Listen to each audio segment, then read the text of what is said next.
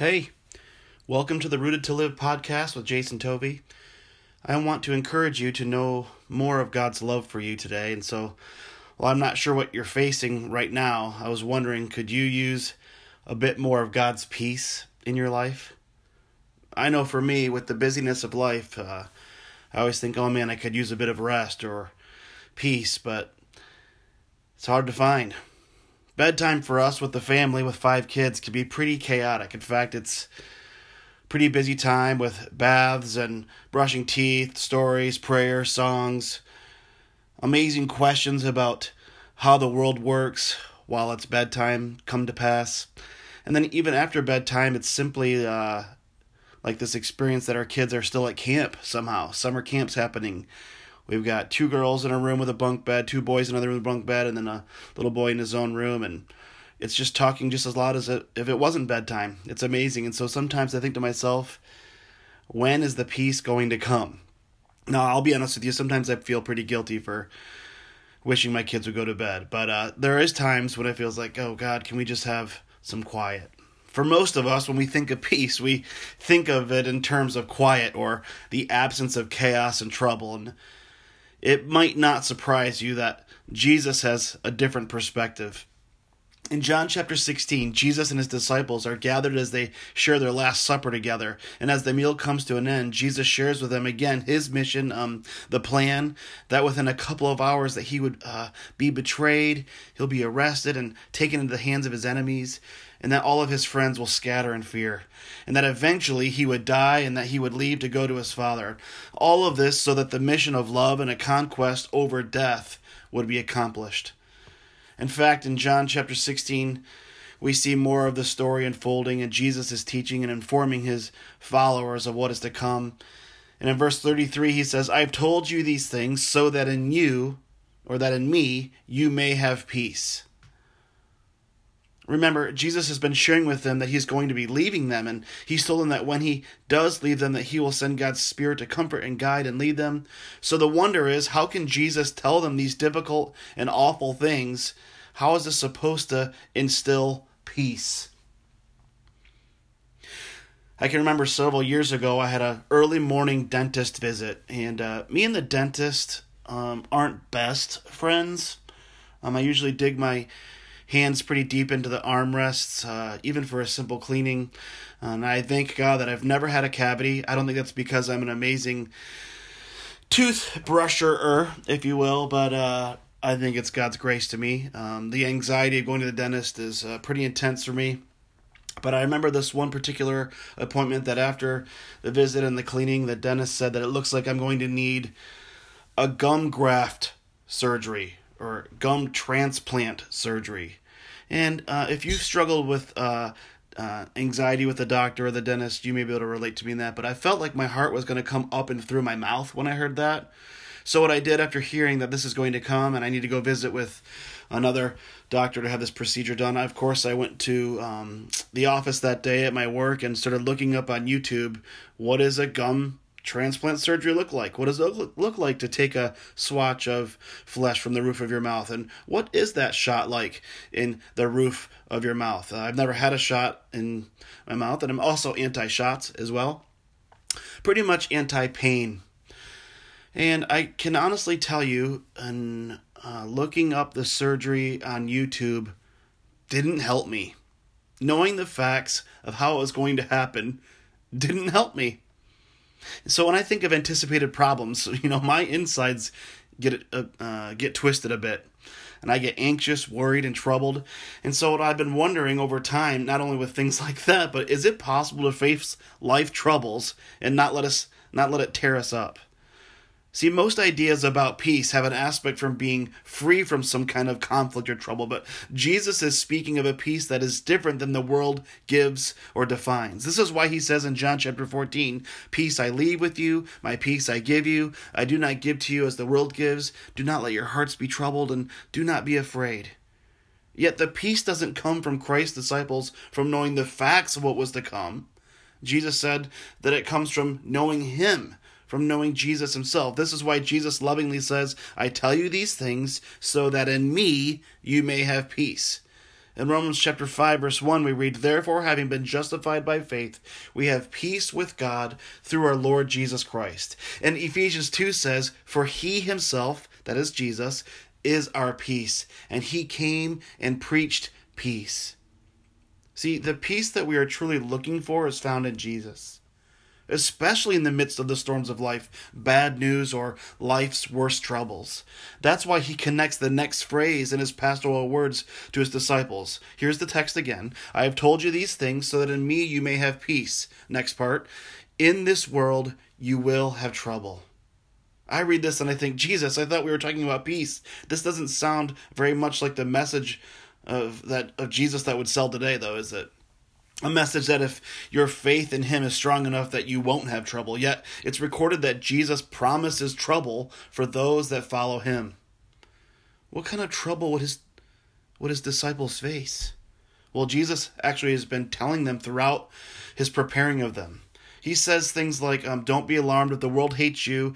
Remember, it hated me first. I mean, this is a people pleaser's nightmare kind of promise.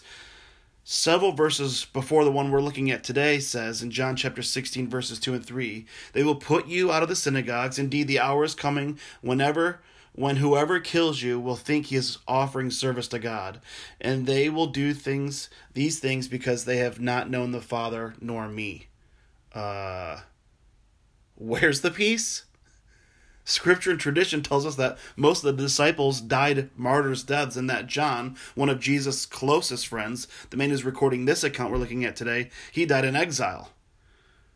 The truth is that if we're honest about the reality of life in this world, that trouble and suffering come upon everyone. Sometimes we bring it on ourselves, sometimes it's brought upon us, sometimes we see the reasons, and sometimes we don't. Suffering affects everybody, on both young and old. What kind of trouble have you faced? Sickness, loss of job, broken relationships. Your children are hurting, or their life choices are hurting you. Sometimes our troubles aren't so much external but internal, aren't they? I wonder if anyone listening has struggled with loneliness or being overwhelmed with anxiety. What about brutal hopelessness? Sometimes our internal troubles push our theological doubts, don't they? Have you ever wondered when things are at their worst, God, where are you? And it's so hard for us to understand, how can God be loving and all-powerful and still allow his faithful followers or innocent children to suffer? It's true that sometimes faith requires that we accept that we can't understand. And what we can't understand, but we'll trust in God who's in control. Jesus himself experienced trouble and suffering. Theologian um, Louis Berkhof wrote, um, writes, uh, Jesus' whole life was a life of suffering. He was sinless in association with sinners. He suffered from the repeated assaults from Satan, from the hatred and unbelief of his own people, and from the persecution of his enemies. So how can we experience both the promise of trouble in this world and the peace of Christ in our lives?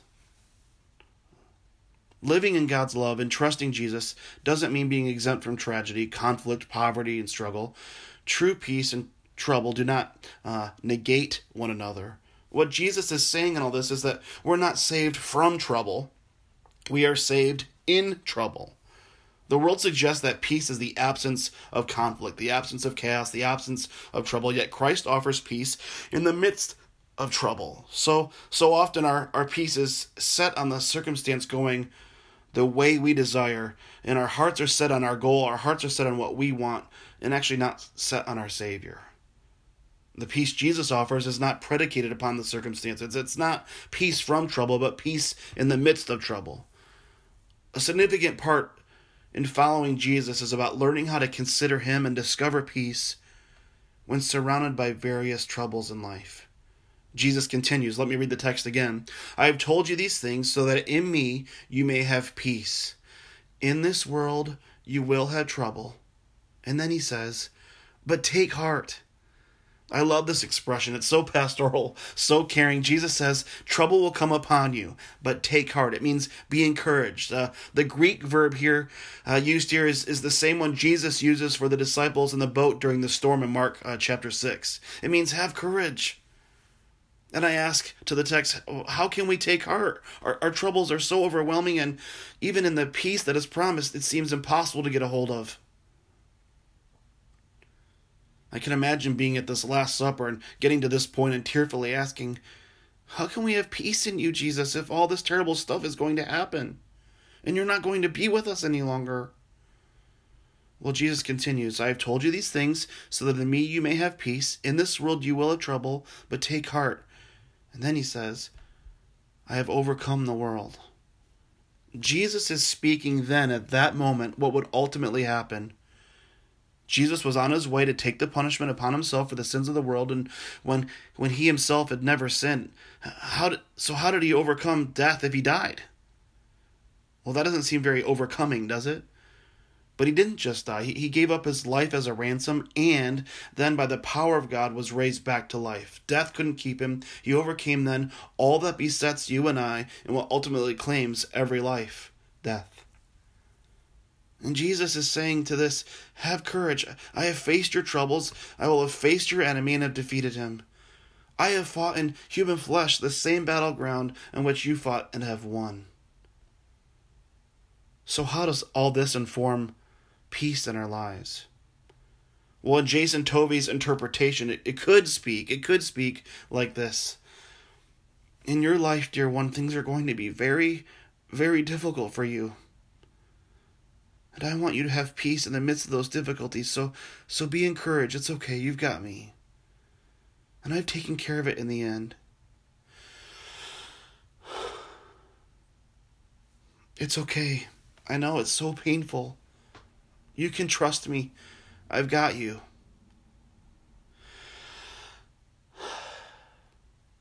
It's okay. I know that this isn't going how you'd like it to. You can trust me with it. I'm with you.